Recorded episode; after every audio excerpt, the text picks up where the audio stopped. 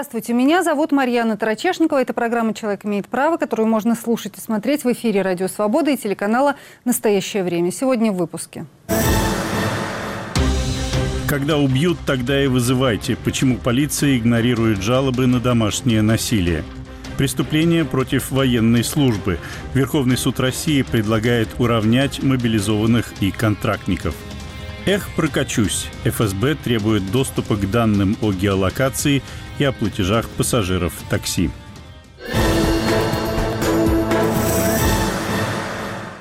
Подробнее об этом поговорим в течение ближайшего часа, но прежде Наталья Джанпаладова напомнит, что еще в России на этой неделе обсуждают правозащитники, юристы и гражданские активисты. Лефортовский суд Москвы арестовал на два месяца журналиста Wall Street Journal Эвана Гершковича по обвинению в шпионаже. Утром 30 марта Федеральная служба безопасности сообщила о его задержании в Екатеринбурге. ФСБ утверждает, что журналист по заданию США занимался сбором сведений об одном из предприятий российского военно-промышленного комплекса. Какого именно не уточняется. Ранее уральские СМИ сообщали, что Гершкович, около шести лет работающий в России, пропал. В Екатеринбурге журналист работал над материалом об отношении местных жителей к ЧВК Вагнера. По данным источников «Медузы», Гершкович также ездил в Нижний Тагил. Там находится оборонное предприятие Уралвагонзавода. Алексея Москалева, отца школьницы, нарисовавшей антивоенный рисунок, задержали в Минске. Накануне оглашения приговора по делу о повторной дискредитации российской армии Москалев сбежал из-под домашнего ареста. 28 марта суд в Тульской области приговорил его к двум годам колонии общего режима.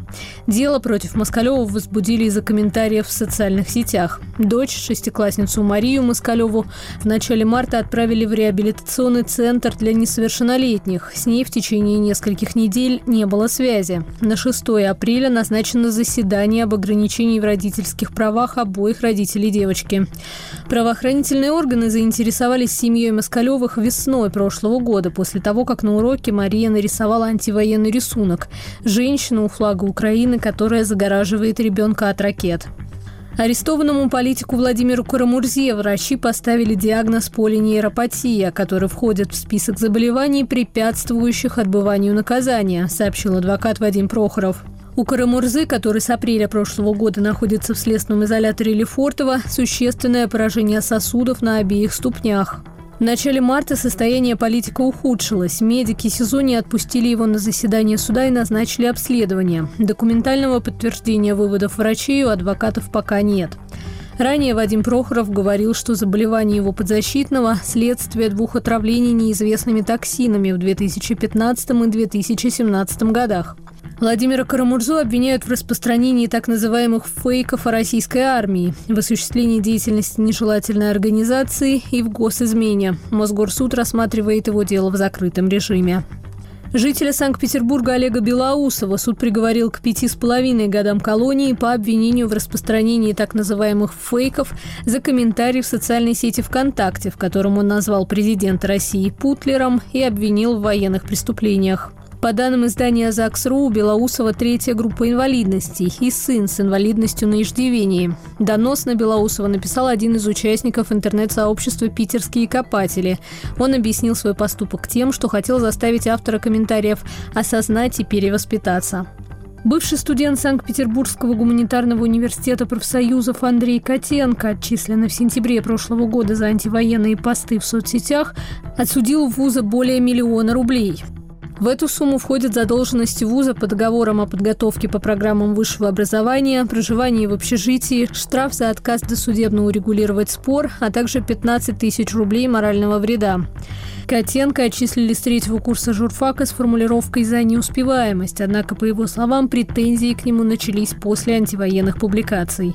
Суд во Владивостоке отменил оправдательный приговор художницы Юлии Цветковой, которую обвиняли в распространении порнографии из-за рисунков вагины. Дело отправили на новое рассмотрение в суд Комсомольска-на-Амуре. Адвокат Цветковой Александр Пиховкин отметил, что мотивированного решения пока нет, но, далее цитирую, можно понять, что речь идет о скрепах. По его словам, в суде упоминалось, что порнографичность творчества художницы следует из названия ее блога «Монологи вагины». В июле 2022 года суд Комсомольска на Амуре оправдал Юлию Цветкову. В ноябре вышестоящий суд подтвердил это решение. Сразу после оправдания художница покинула Россию. К шести с половиной годам колонии суд в Хабаровском крае приговорил последователя свидетелей Еговы Алексея Ухова по обвинению в организации деятельности экстремистской организации.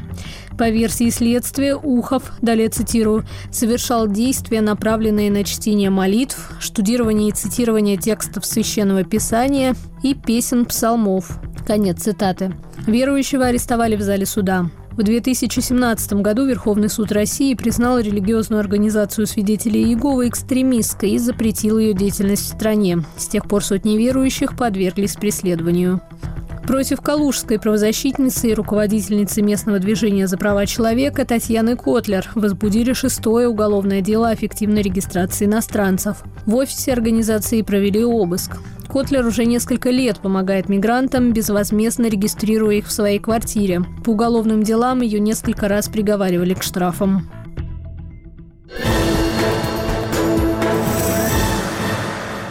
Программа «Человек имеет право» в эфире «Радио Свобода» и телеканала «Настоящее время». Почти 16,5 миллионов человек ежегодно сталкиваются в России с домашним насилием. Эту цифру, ссылаясь на данные Росстата, приводят правозащитники. Они уже более 10 лет добиваются принятия в России закона о профилактике семейно-бытового насилия. И всего пару лет назад казалось, что закон этот вот-вот примут. Но война вытеснила тему из повестки Госдумы. И пострадавшие от домашнего насилия до сих пор, как правило, остаются один на один со своей своей бедой не получает государство полноценной защиты и поддержки. В редких случаях им удается добиться справедливого наказания для агрессоров.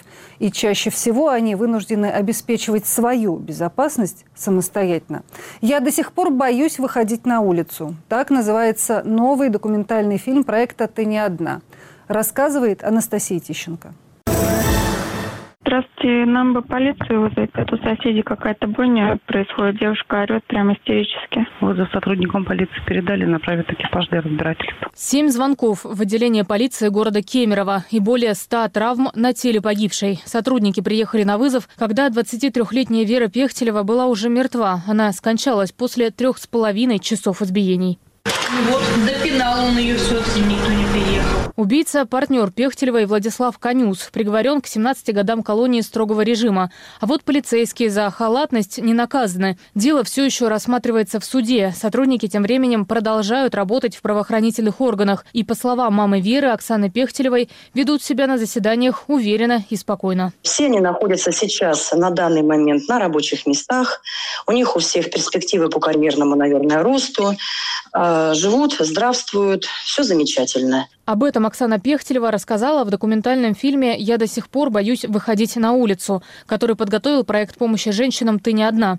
В нем жертвы домашнего насилия рассказывают, как сотрудники полиции игнорировали их жалобы и заявления, как им самостоятельно приходилось защищать себя и как с годами это не меняется. Комментирует Маргарита Грачева. В 2017 году бывший муж отвез ее в лес и отрубил ей кисти рук. Многие не знают просто, куда идти, многие всегда почти вообще, да, в большинстве случаев все пишут заявление в полицию, и никто ничего не делает. Вот это самое, наверное, часто. И мне пишут, что я написала, и никто как бы не пришел, и я не знаю, что мне делать. Мужа Грачевой приговорили к 14 годам колонии, а вот полицейские, игнорировавшие жалобы и заявления, как и в деле Веры Пехтелевой, до сих пор не наказаны. Мое дело прошло сразу через 9 сотрудников полиции, через 9 и никто из этих девятерых ничего не сделал. Каждый что-то кому-то передавал, кто-то уходил в отпуск, и куда-то все это шло, и они были эти все там, ну не все девять сотрудников, но часть была на суде, и как что-то все говорили, что я не знаю, я передал тому другому, а основной, который он исчез, и непонятно, его никто не нашел. Но я думаю, что это сделано специально для того, чтобы просто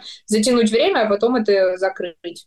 Справедливого наказания порой избегают не только полицейские, которые допустили халатность, но и насильники. Так бывший партнер Дарьи Мухиной в апреле 2020 года выстрелил ей в лицо из охотничьего карабина. Девушка потеряла глаз, повреждена левая часть лица. В феврале 2023 года суд изменил нападавшему обвинение с покушения на убийство на умышленное причинение тяжкого вреда здоровью. Третья инстанция, то есть кассационная, э, решила, что сама формулировка неверная, было указано, что я потеряла орган зрения, а орган зрения – это два глаза. Соответственно, как я люблю говорить, не добил до той статьи, до которой нужно. И у нас прокуратура э, вернула все на первую инстанцию. Теперь насильнику грозит 4 года и 4 месяца колонии. Мухина переживает, что скоро он может выйти на свободу и попытается найти ее, чтобы отомстить не говоря о физическом ущербе, который он может мне причинить, если я встречу этого человека на улице рядом с собой, а он знает все адреса, я была вынуждена закончить обучение в институте, потому что я понимаю, что а, когда я буду оканчивать пятый курс, этот человек выйдет, и он будет продолжить обучение в этом же институте. И мне придется вот так лицом к лицу с ним сталкиваться. Я была вынуждена а, взять академический отпуск и, скорее всего, не смогу продолжить свое образование в России, потому что для меня это просто страшно. На протяжении многих лет правозащитники в России добиваются принятия закона о профилактике семейно-бытового насилия. Пару лет назад казалось, что победа близко, но на этапе обсуждения законопроект отклонили. Почему, рассуждает профессор права и управления Университета Хельсинки Мариана Муравьева приняли участие очень многие люди, приняли участие были совершенно очевидно люди, которые не принадлежат ни к, ни к одному из лагерей. Да? И вот эта аудитория была потеряна, потому что абсолютное превалирующее количество, там, 85% всех записей критикуют законопроект и, более того, выступают агрессивно против. И те э, аргументы, которые консервативная часть, так сказать, выдвинула против, некоторые из них, конечно, достаточно, э, э, так сказать, странные, но, тем не менее, часть из этих аргументов была абсолютно легитимна. Критика, например, ордеров защитных или критика, в частности, определения, которое, понятно, не принадлежало, оно было значит, реформировано в процессе работы проекта в Совете Федерации, да, в комиссии, страхи, которые э, поражает население о том, что будут отбирать детей, страхи о том, что будут отбирать жилье, квартиру, да, вот как раз это связано с защитными ордерами и так далее. Вот эти все страхи, э, они э, были культивированы, поскольку э, редко или фактически не присутствовало вот этого ответа на эти страхи, то есть логичного, вменяемого объяснения, почему этого не произойдет, почему вот этого не произойдет, та аудитория была потеряна. Одним из самых обсуждаемых положений законопроекта было введение охранных ордеров. Это документ, который накладывает определенные ограничения на поведение и действия виновника жестокого обращения. Например, запрещает ему находиться в одном помещении с жертвой. По мнению Муравьевой, в том, что нет доверия к полиции, которая предположительно могла бы их выдавать, и нет культуры уважения личной неприкосновенности. Охранные ордера будут э, работать в Российской Федерации только в том случае, если этот процесс будет прописан, если процесс будет осуществляться только судом, и если предписания суда будут выполняться. Не только, не только полиция, я прошу прощения, это легко сделать, как заставить полицию, так сказать, выполнять. Да, это как раз не несложный момент, но и другими гражданами. Несмотря на разногласия законодателей и правозащитников, закон о профилактике семейно-бытового насилия должен быть принят, настаивают юристы. Его наличие подразумевается Конституцией Российской Федерации. А до тех пор правозащитники советуют обращаться в полицию, писать заявления и звонить на горячие линии поддержки пострадавших от домашнего насилия. Например, в проект «Ты не одна». Там подскажут, что делать, если угрожает опасность. Это программа «Человек имеет право». Я ее ведущая Марьяна Тарачешникова. Накануне я созвонилась с юристкой и участницей проекта «Ты не одна» Аленой Поповой и спросила ее, о ком и для кого фильм «Я до сих пор боюсь выходить на улицу».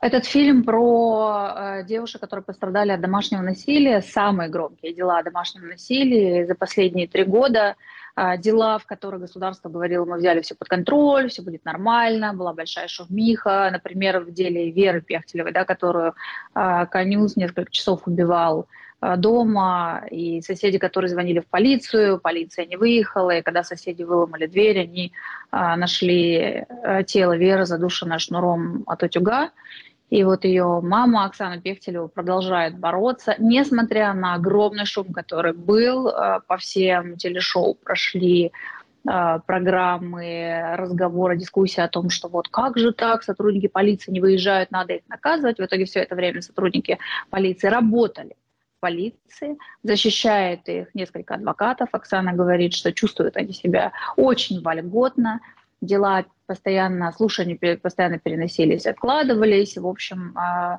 у Оксаны в какой-то момент уже начали опускаться руки, и только потому что она понимала, что есть еще большое количество дел, подобных же а, ее, где родители потеряли детей в случае домашнего насилия, государство ничего не делает, Оксана продолжает бороться. Или дело, например, Даши Мухиной, который в голову стрелял а, человек, владелец гостиницы в Санкт-Петербурге. Даше на тот момент было 18 лет.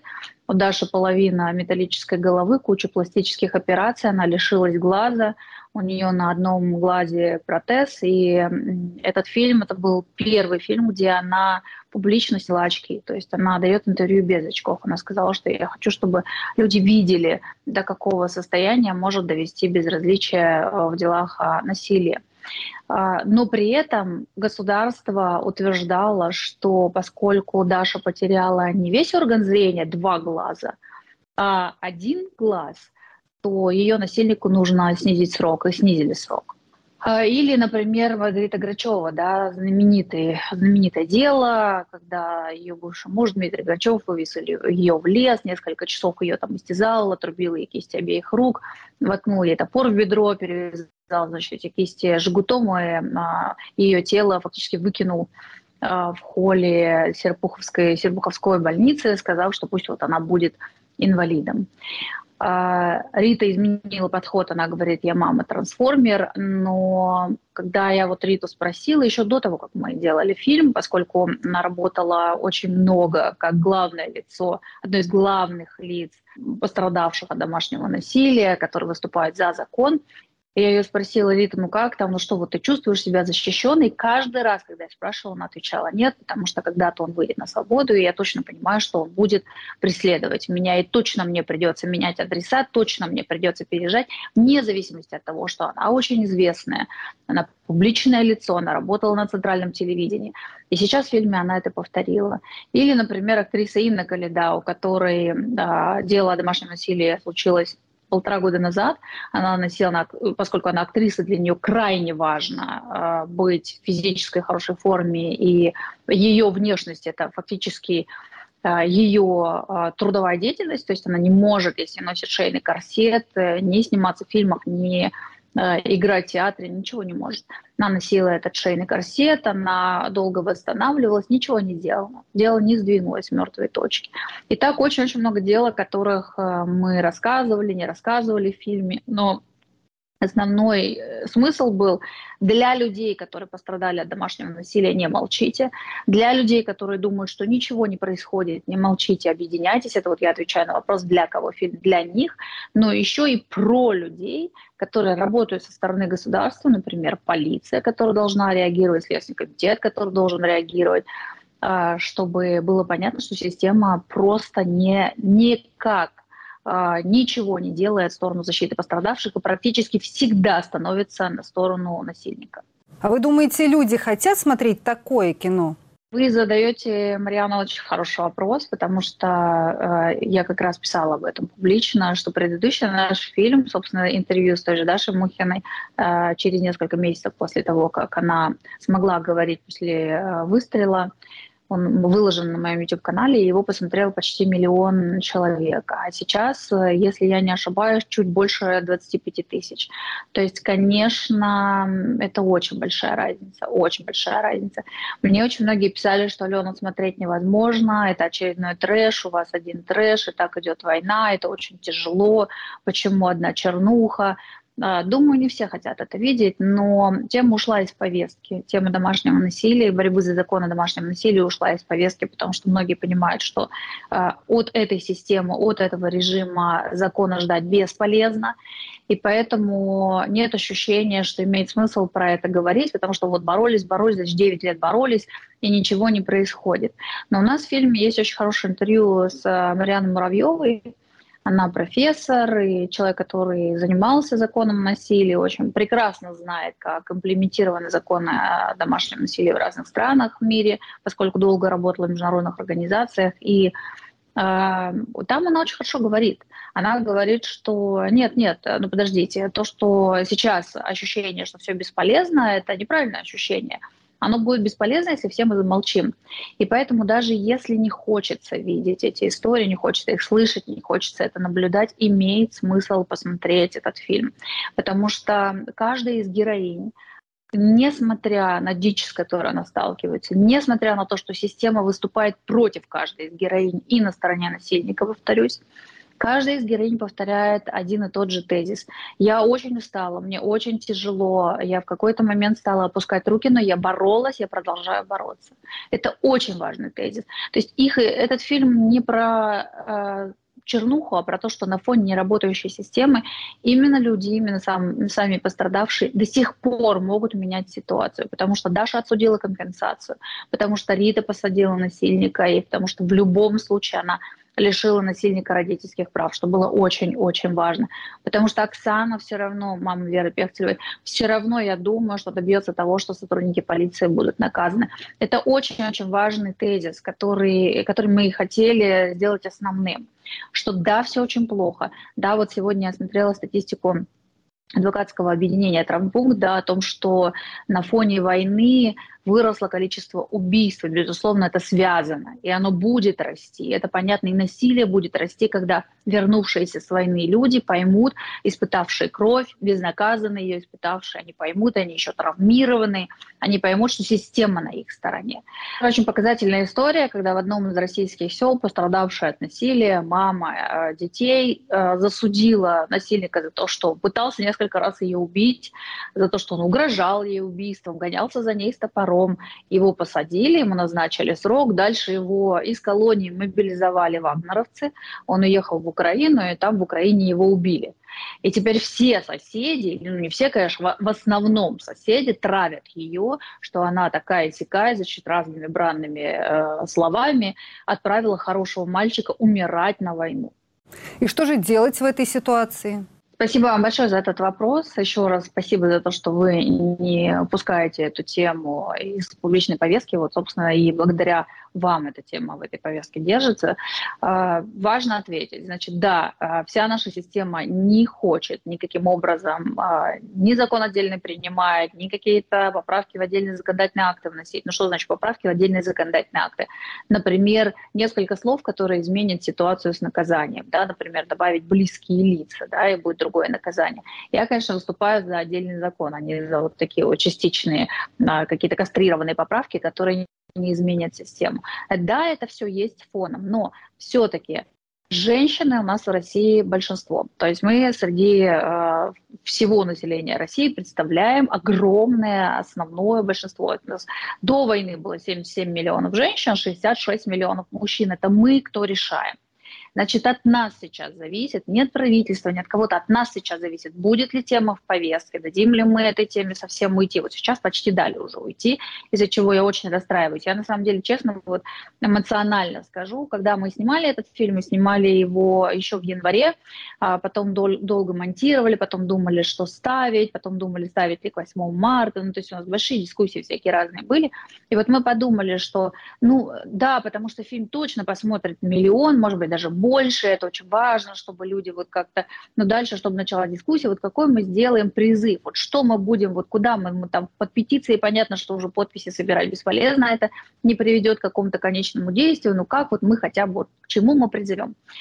И э, когда, э, по-моему, за первый день там фильм посмотрела, если я не ошибаюсь, две тысячи человек или две с половиной тысячи человек, я не поверила. Ну, то есть я смотрела и думаю, что случилось, что произошло, а что не так. То есть у меня был шок. И более, больше всего шок был, я думаю, у героини фильма.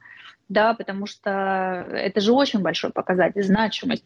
Э, ты что-то на что-то можешь влиять или нет. А, но я все-таки хочу сказать, что вот отвечая на вопрос, что в этой ситуации делать, еще раз, вот такие низкие показатели внимания к этой теме, они влияют на то, что пострадавшие опускают руки, и они остаются незащищенными. Каждый день на свой мобильный телефон я выкладывала у себя это в Инстаграме, я получаю кучу сообщений. Алена, мне выбили зубы. Алена, моя подруга в больнице, а ее насильник ее преследует. Алена, что делать, куда бежать, не знаем, не уверена, что сможем спасти. Алена, вот он меня изнасиловал, избил, изнасиловал, и я теперь не понимаю. То есть очень много таких сообщений, очень много. Все горячие линии помощи перегружены. Центр Анна об этом говорит, ты не одна об этом говорит. Я сейчас вот ты не одна выложит отчет а, про то, как за год росло количество обращений. Ну, конечно, оно росло. Конечно, прям были пики а, обращений пострадавших от домашнего насилия. Поэтому или мы удерживаем эту повестку, и таким образом мы становимся голосом и не даем этой теме уходить а, из поля зрения. И я все-таки настаиваю на том, что мы говорили, что нам нужен закон вне зависимости от окружающей обстановки, вот вне зависимости. Даже если кажется, что все, сюрреализм, ничего невозможно, закона точно не будет. Нет, я считаю, нужно очень активно а, прямо давить чтобы этот закон был. Даже, и повторюсь, если кажется, что это невозможно. Иных вариантов нет. Если и при этом, что еще важно сказать, пострадавшие чувствуют, что они вот сейчас они действительно чувствуют, что они одни потому что за ними не становится силы. Почему важно еще добавлять, обратно возвращать эту повестку в актуальную? Потому что тогда пострадавшие ощущают, что да, система на стороне насильника, но за меня люди. Да, это очень важный аргумент. За меня люди. Тот аргумент, который озвучивала Рита Грачева и Даша Мухина, Оксана Пехтева. За меня люди. Да, это придает очень большое количество сил бороться. Они, повторюсь, все равно вынуждены бороться, обращаться в полицию, э, сражаться в судах. Это прям борьба. У них своя собственная война у пострадавших идет. Но только их война праведная, да, они борются с насилием. И поэтому оставлять их э, вот один на один с насильником, это, это прямо ужасно. Так не надо делать. Алена Попова, одна из авторов законопроекта о семейно-бытовом насилии, была на связи с программой «Человек имеет право». Программа «Человек имеет право» в эфире «Радио Свобода» и телеканала «Настоящее время». Более 500 уголовных дел против российских военнослужащих уже поступили в гарнизонные суды, и с каждым днем их становится все больше. Речь о делах, так или иначе, связанных с так называемой специальной военной операцией. Эти данные приводит интернет-издание «Медиазона». Самое распространенное обвинение – самовольное оставление части. Эту статью, в числе других, которые вменяют обвиняемым, ужесточили после объявления так называемой называемой частичной мобилизации.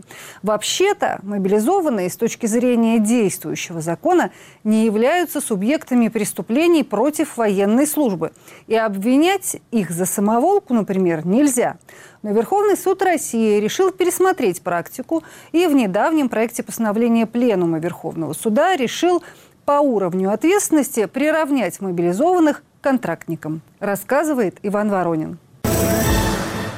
Российские мобилизованные и контрактники массово бегут из частей или отказываются исполнять приказы об отправке на фронт, пишет интернет-издание «Медиазона». Большую часть уголовных дел против отказников возбудили после объявления так называемой частичной мобилизации. Вскоре после того, как в сентябре 2022 года Владимир Путин подписал указ об этом, за работу взялись и депутаты. Они в кратчайшие сроки приняли поправки к Уголовному кодексу и ужесточили наказания за преступления против военной службы. Например, за неисполнение приказа приказа, самовольное оставление части, дезертирство, неподчинение требованиям командира. По мнению журналистов медиазоны, суды стараются скрывать информацию о приговорах, вынесенных по обновленным статьям. Они утверждают, что тексты решений, связанных с преступлениями против военной службы во время мобилизации, публикует в лучшем случае каждый десятый военный суд. Отдельные суды и вовсе закрывают слушания и скрывают от публики приговоры, ссылаясь на распоряжение Минобороны о секретности. Например, в декабре 2022 года судья Мурманского гарнизонного военного суда Виталий Загорский отказался сообщить журналистам медиазоны свое решение по делу о дезертирстве в период мобилизации и покушении на незаконное пересечение границы. Преступление, которое он совершил, резонансное с точки зрения настоящих событий, которые сейчас происходят. И чтобы утечки информации не было, чтобы потом в какой-то, извините меня, пиндосии на своем канале они не рассказывали, что творят у нас эти лица, я закрыл процесс. Вот и все. Впрочем, у таких процессов есть целевая аудитория – сослуживцы обвиняемых и другие военнослужащие, которых, по данным медиазоны, привозят на заседания, а после оглашения приговоров судьи проводят с ними профилактические беседы. В отдельных случаях выездные заседания суда проходят на территории войсковых частей. Так, в Красноярске приговор сослуживцу слушали около 50 военных, в Туле – более 300. В январе Верховный суд России перестал публиковать статистику по делам о преступлениях против военной службы. Это объяснили приказами Минобороны и ФСБ. В конце марта Пленум Верховного суда рассматривал проект постановления по таким делам. Фактически это руководство к действию для других судов. Документ предлагает приравнять мобилизованных к военнослужащим по контракту и, соответственно, привлекать их к равной ответственности. Период мобилизации считать отягчающим обстоятельством в случае преступления против военной службы и исходить из того, что мобилизация начинается с даты публикации президентского указа и заканчивается датой и временем отмены мобилизации. При этом в законе о мобилизации нет указаний, как сворачивать мобилизацию. И соответствующего президентского указа тоже нет. После обсуждения Пленум Верховного суда решил отправить проект постановления на доработку, но, как пишет правозащитник Павел Чиков, зачастую итоговый документ мало отличается от проекта. Программа «Человек имеет право» в эфире «Радио Свобода» и телеканала «Настоящее время». Федеральная служба безопасности России требует обеспечить ей круглосуточный доступ к данным о геолокации и средствах платежей пассажиров такси. Еще в декабре 2022 года Владимир Путин подписал закон, обязавший агрегаторы в течение полугода хранить данные о поездках граждан и передавать их по требованию спецслужб без разрешения суда. Кажется, в последние годы интерес российских спецслужб к частной жизни россиян, их намерение отслеживать максимум действий граждан только растет. И помимо самих граждан, от последствий такого интереса страдают целые отрасли. Например, введение Fan ID, паспорта спортивного болельщика, буквально обрушило посещаемость футбольных матчей в России, рассказывает Иван Воронин. Домой по паспорту не ходят, заявляли футбольные болельщики. Предполагалось, что система Fan ID, впервые ее опробовали в России во время игр в Сочи, постепенно распространится на все крупные соревнования в стране. Но пока паспорт болельщика нужен только для посещения матчей футбольной премьер-лиги. Название говорит само за себя. Без карточки теперь не пустят на футбол. Получить ее можно в МФЦ, заранее отправив заявку с персональными данными и фотографией. Болельщики ответили бойкотом. Посещаемость матчей упала в разы. В отдельных случаях всех. В первом после зимнего перерыва туре РПЛ на матчи пришла треть от привычного числа болельщиков. На мартовской встрече «Торпеда» и «Урала» в Химках и вовсе было 207 человек. Пусть футбол в марте не столь привлекателен, а команды не самые популярные в стране. Спортивным чиновникам от этого ни холодно, ни жарко. Клубы ощутят финансовые потери позже. У фанатов в основном пока еще действующие абонементы, а бойкот, пожалуй, дело принципа, рассуждает спортивный эксперт Андрей Беляков. Под предлогом безопасности граждан ведь можно пойти и дальше фанаты, я думаю, как все люди в стране, чувствуют то, что в целом в стране су- суровость э, исполнительной власти, ну, точнее, даже не исполнительной, а карающей власти, ее части, она, ну, в принципе, просто повысилась. Фанатит — это какая-то очередная проверка общества, на что оно вот прям вот готово, что мешает там какие-нибудь сделать выходные билеты из дома, там отмечаешь, пошел в магазин куда-то. Технически в получении Fan ID ничего сложного, одной бюрократической проблемой больше. Но власти могут отказать в получении паспорта болельщика по своему усмотрению. На чемпионатах мира и Европы в России уже были примеры, когда документы не получали лидеры фанатских объединений или оштрафованные участники митингов за Навального.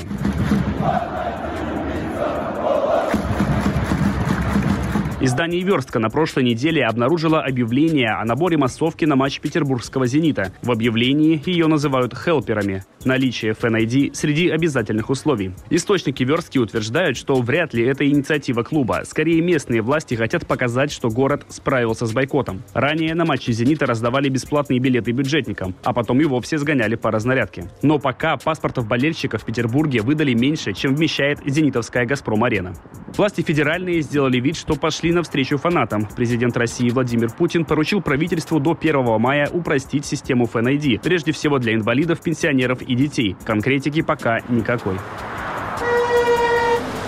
На футбол по паспорту в такси под бдительным наблюдением товарища майора. С сентября этого года службы заказа такси будут вести журналы заказов, хранить все данные пассажиров в течение полугода и отправлять их в единую навигационно-информационную систему, доступ к которой есть у ФСБ. Помимо этого, ФСБ рассчитывает получить доступ и к собственным системам агрегаторов такси, а также данным о геолокации и средствах платежа пассажиров. Для этого спецслужба разработала проект постановления правительства, который даст ей круглосуточный удаленный удаленный доступ к базам данных агрегаторов такси, включенных в реестр организаторов распространения информации. В январе 2022 года в этот реестр попали сервисы Яндекса. Те компании, которых пока нет в реестре, обяжут предоставлять необходимую спецслужбам информацию в течение 10 рабочих дней с момента поступления запроса, а при наличии пометки «срочно» в течение трех дней.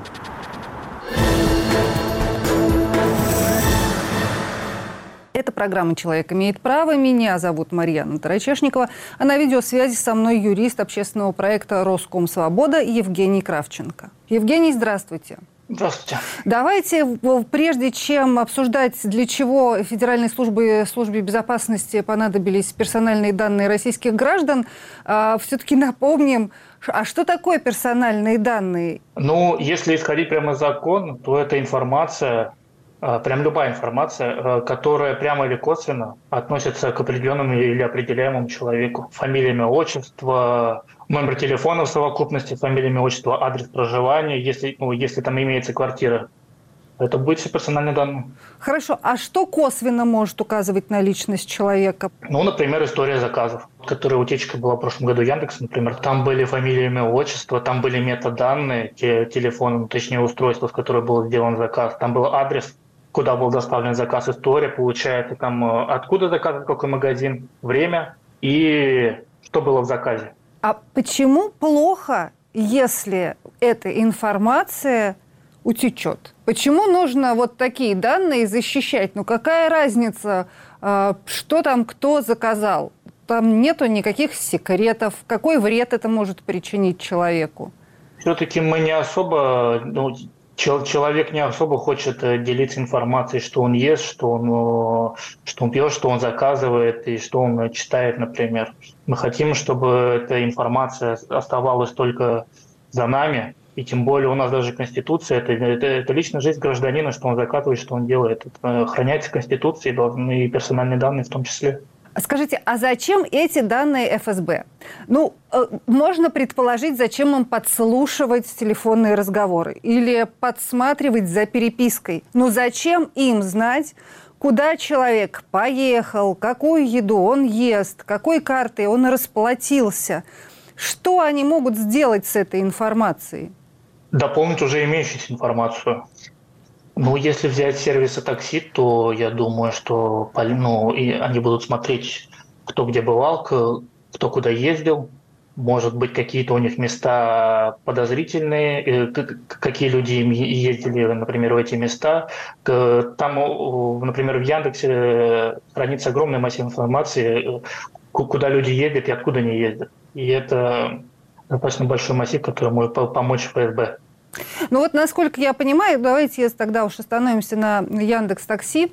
А, человек, когда устанавливал себе приложение, он сам, значит, поставил галочку, э, согласился с правилами, вероятно, теперь там сейчас в правилах что-то новое появится, но он, в частности, дал свое согласие на какое-то использование персональных данных для э, работы, корректной работы агрегатора. Он же теоретически может его отозвать? Да, конечно, законом прямо предусмотрено, что человек может э, отозвать свои персональные данные, только, только это вряд ли повлияет на если вы, вы отзовете ваши персональные данные, например, но это лицо все равно продолжит обрабатывать ваши персональные данные уже без вашего согласия, но э, с разрешения закона.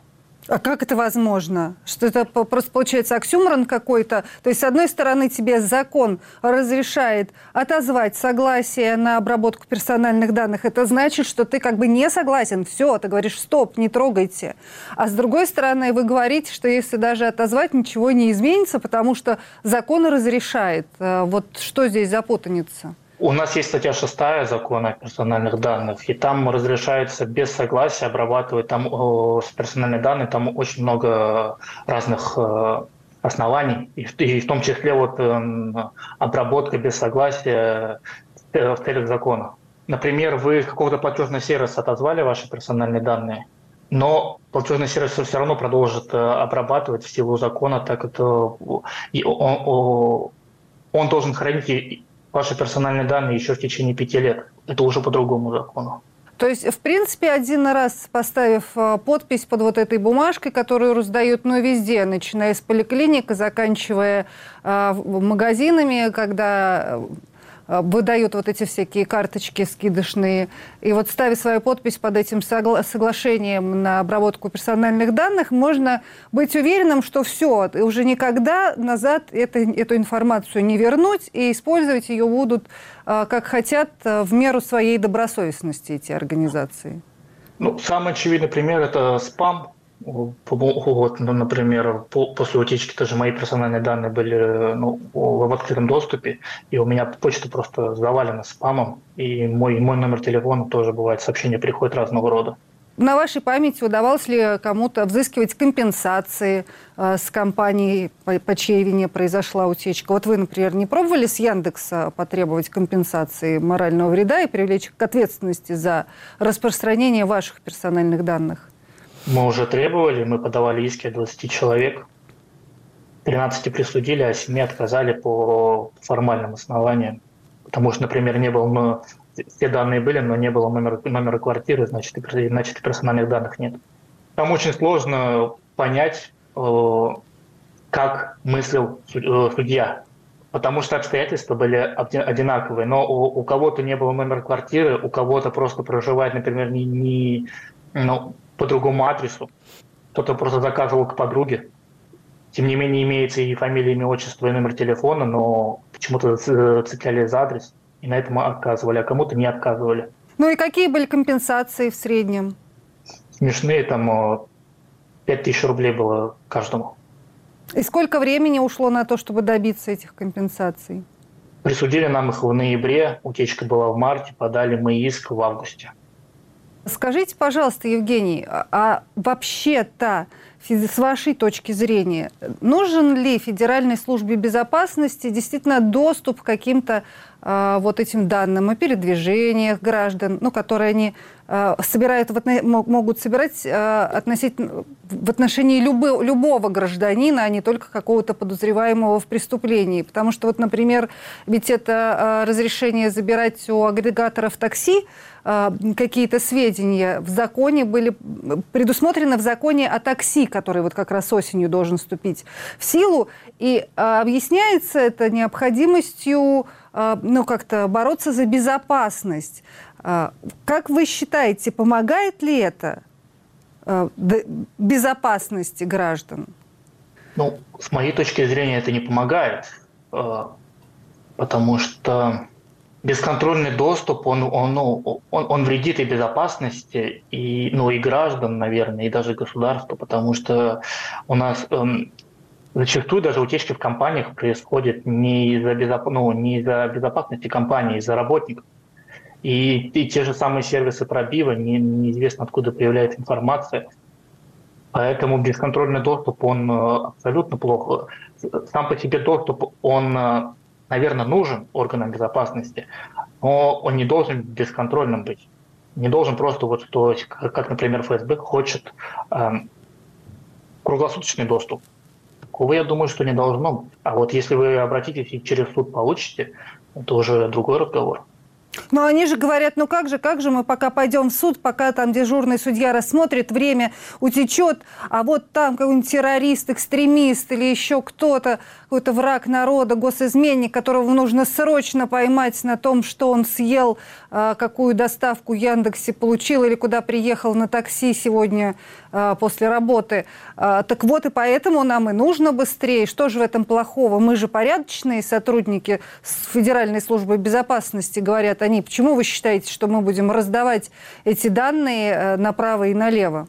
Первое хочется сказать, э, работайте, и, и, и не надо, чтобы вы вам, вам надо все срочно, срочно, срочно. Я думаю, что заблаговременно можно обратиться и к судье, и судья даст, например, разрешение, а, а не так, что вы будете просто сами определять, э, кому хотите, а кому не, а, а кого не хотите посмотреть.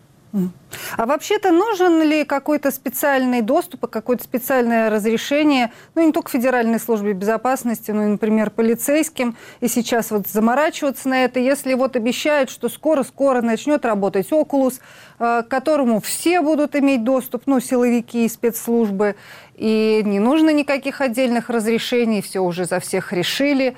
Э, что это такое? Или это разные системы, и они никак между собой не связаны? Ну, Oculus это, наверное, немножко другая система, потому что Oculus все-таки смотрит э, запрещенную информацию, насколько я помню. В сетях? Да. Э, то есть он не касается э, камер видеонаблюдения уличных, и по нему он никак не связан с информацией об активности гражданина не сетевой, а вот такой вот частной, бытовой. Его заказы, покупки, передвижения – Неизвестно сейчас получать разрешение или нет, потому что граждане даже не, ну, гражданам неизвестно, как, как получили разрешение по суду, не по суду. Нет, я говорю про ФСБ. Это ФСБ себе сейчас хочет, чтобы им разрешили да. круглосуточный доступ. У нас э, законодатели, ну и правоохранительные органы э, мыслят так, что каждое полномочие, каждое действие, каждое разрешение э, должно быть закреплено законом, потому что у нас право то, что закон, то, что закреплено в законе. Поэтому у нас все, все что не попадя, у нас вносится либо в виде постановления, либо в виде закона. То есть даже если а, по большому счету они и так пользуются всеми этими историями, не особенно оглядываясь, например, на основной закон страны, я имею в виду Конституцию Российской Федерации, на которую и вы ссылались тоже, да, это неприкосновенность частной жизни, а, переписки, и целых две статьи а, касаются защиты вот этих прав граждан. Почему же законы их игнорируют, и почему их игнорируют спецслужбы, которые граждан должны защищать, в том числе и от нарушения э, какими-то другими гражданами их конституционных прав?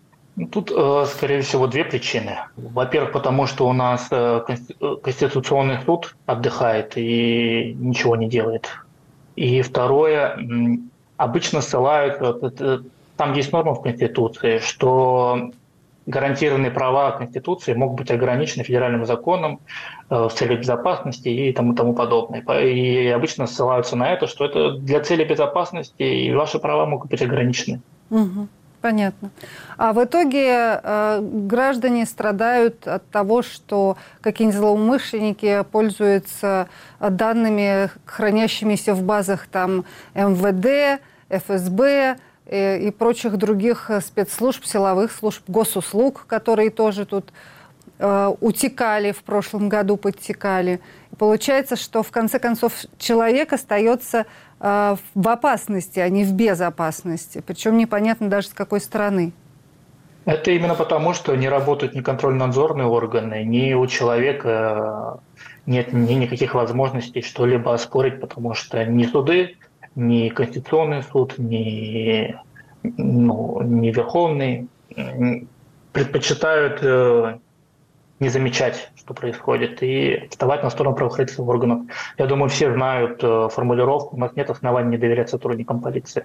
Понятно. Давайте тогда еще это вот немножко про эти фан-айди. Сейчас даже э, Владимир Путин вроде как обеспокоился, говорит, ну что вы, что вы, зачем вы там полупустые стадионы, зачем требовать э, фан-айди у семимесячного ребенка, родители которого решили вот тоже прийти на стадионы, и у него не оказалось документа, потому что ему и билет не нужен.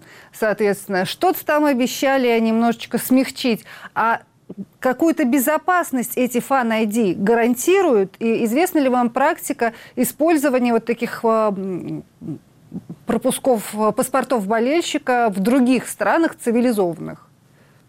Ну, э, единственный пример, который я слышал, знаю, это подобный паспорт болельщика есть в Италии. Для чего Но... это? Э, для и там, и здесь э, основание – это безопасность. Только, на, только надо немного углубиться, что, чтобы понять, для чего вводилось. Потому что в Италии были беспорядки на матчах. А у нас э, беспорядков фанатов давно уже нет. Поэтому это была излишняя мера. А для чего, вы думаете, на самом деле а, придумали эти фан-ID? Первое, это, конечно, безопасность. У нас обоснуется безопасность. А второе, это фанаты, э, знаете, это, это такой коллектив, достаточно большое количество людей одной целью. И у нас, в принципе, власть не особо любит объединение людей, а здесь, э, а здесь таких объединений достаточно много. Поэтому решили как-то урегулировать. Но, тем не менее, вот сейчас, посмотрев, что они перестарались, пошли на попятный. И, кстати, есть ли ответ э, на вопрос, почему, э, несмотря на то, что собирались вводить этот э, фан-айди для всех болельщиков, не только футбольных, до сих пор вот так вот стращают только футбол, потому что ни к хоккею, ни к баскетболу, ни к фигурному катанию э, нет претензий, там не требуют э, зрителей э, какие-то регистрировать паспорта болельщиков, чтобы пойти посмотреть на игру или там на выступление фигуристов. Насколько мне известно, я, я знаю, что есть много объединений футбольных фанатов, но, по крайней мере, вот в фанатах, особенно мужчин, я вот не знаю ни фигурного катания, к сожалению, ни баскетбола. Э, по, по крайней мере, если они есть, то у них история существования меньше. И, скорее всего, наша власть помнит историю беспорядков, которые, к сожалению, были в России, беспорядки с участием фанатов. Футбольных именно? Да. Ну, то есть получается, что этот закон дискриминационный в том виде, в котором он сейчас используется. Получается, что людей, которые э, любят э, один вид спорта, ставят э, в худшее, в менее выгодное положение по сравнению с людьми, которые любят, которым нравится другой вид спорта, да, ну, там самые примитивные футбол и хоккей. Вот, значит, футболисты из-за того, что у них есть много известных фанатских объединений, должны страдать, а другим, ну, как бы все это по боку. А, с вашей точки зрения, это действительно дискриминация? Ну, абсолютно. Если, если какие-то болельщики одного вида спорта страдают, а, а, а, те, ну, а другие виды спорта, и то те же, ну, например, болельщики, ну, это, наверное, какая-то глупость, если мы регулируем одних, но не, не, не регулируем другие виды спорта. И что-то с этим можно поделать? Как-то повлиять на это? Кроме да. фанатских э, протестов и забастовок, которые сейчас заключаются в том, что они просто не ходят на стадионы. Ну, к сожалению, проблема, наверное, в том, что в России мало вообще на что человек может повлиять на данный момент. Вот такой бойкот болельщиков, он, может быть, даже окажется эффективным, если сейчас посмотрим, что, что будет после поручения президента. А, скажите, пожалуйста, с вашей точки зрения, как долго еще государственные, а, точнее, спе, как долго еще спецслужбы а, будут накапливать и добиваться доступа к наибольшему объему информации? Ну, не доведет ли это условно до установки прослушивающих устройств или камер видеонаблюдения в частных жилищах? Ну, знаете, такое я, наверное, прогнозировать не могу. А вот то, что доступ к какой-то информации будет усиливаться, это, ну, это, скорее всего, это, это уже факт. Ну, с вашей точки зрения, что следующее? Вот сейчас э, передвижение в такси, доставка заказов.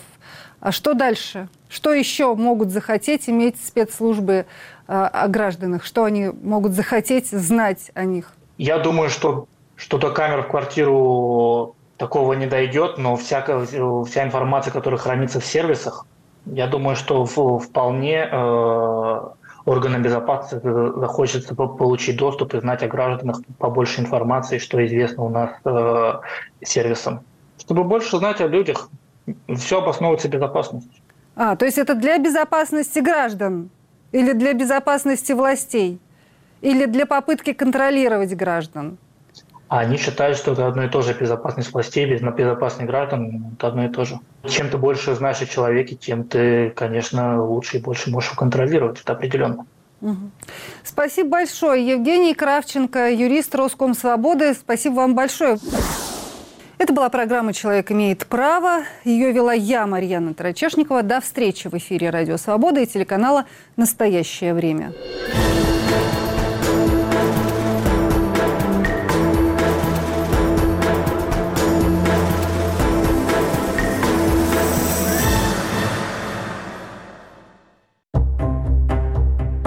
Как вы относитесь к средствам массовой информации, признанным иностранными агентами? Ну, я, собственно говоря, буду относиться точно так же, но я так думаю, что просто само качество этого СМИ потеряет. Пользы от этого будет немного, я думаю. Ой, вы знаете, наверное, нейтрально. Я так думаю, что такая вакханалия продлится недолго, надеюсь. Очень настороженно. Ну, вы знаете, я вообще, когда читаю, я, честно говоря, стараюсь как-то сама осмысливать. Поэтому в любом случае, я не думаю, что это как-то скажется. Я не употребляю информацию. Не сказать, что отрицательно, но с некой осторожностью осторожностью. В большом счете я за свободу слова. Правда еще никому не вредит дело. И если мы будем говорить правду и будем показывать правду, будет больше добра и мира во всем мире. Иностранные агенты – это наши друзья. Радио «Свобода». Глушить уже поздно.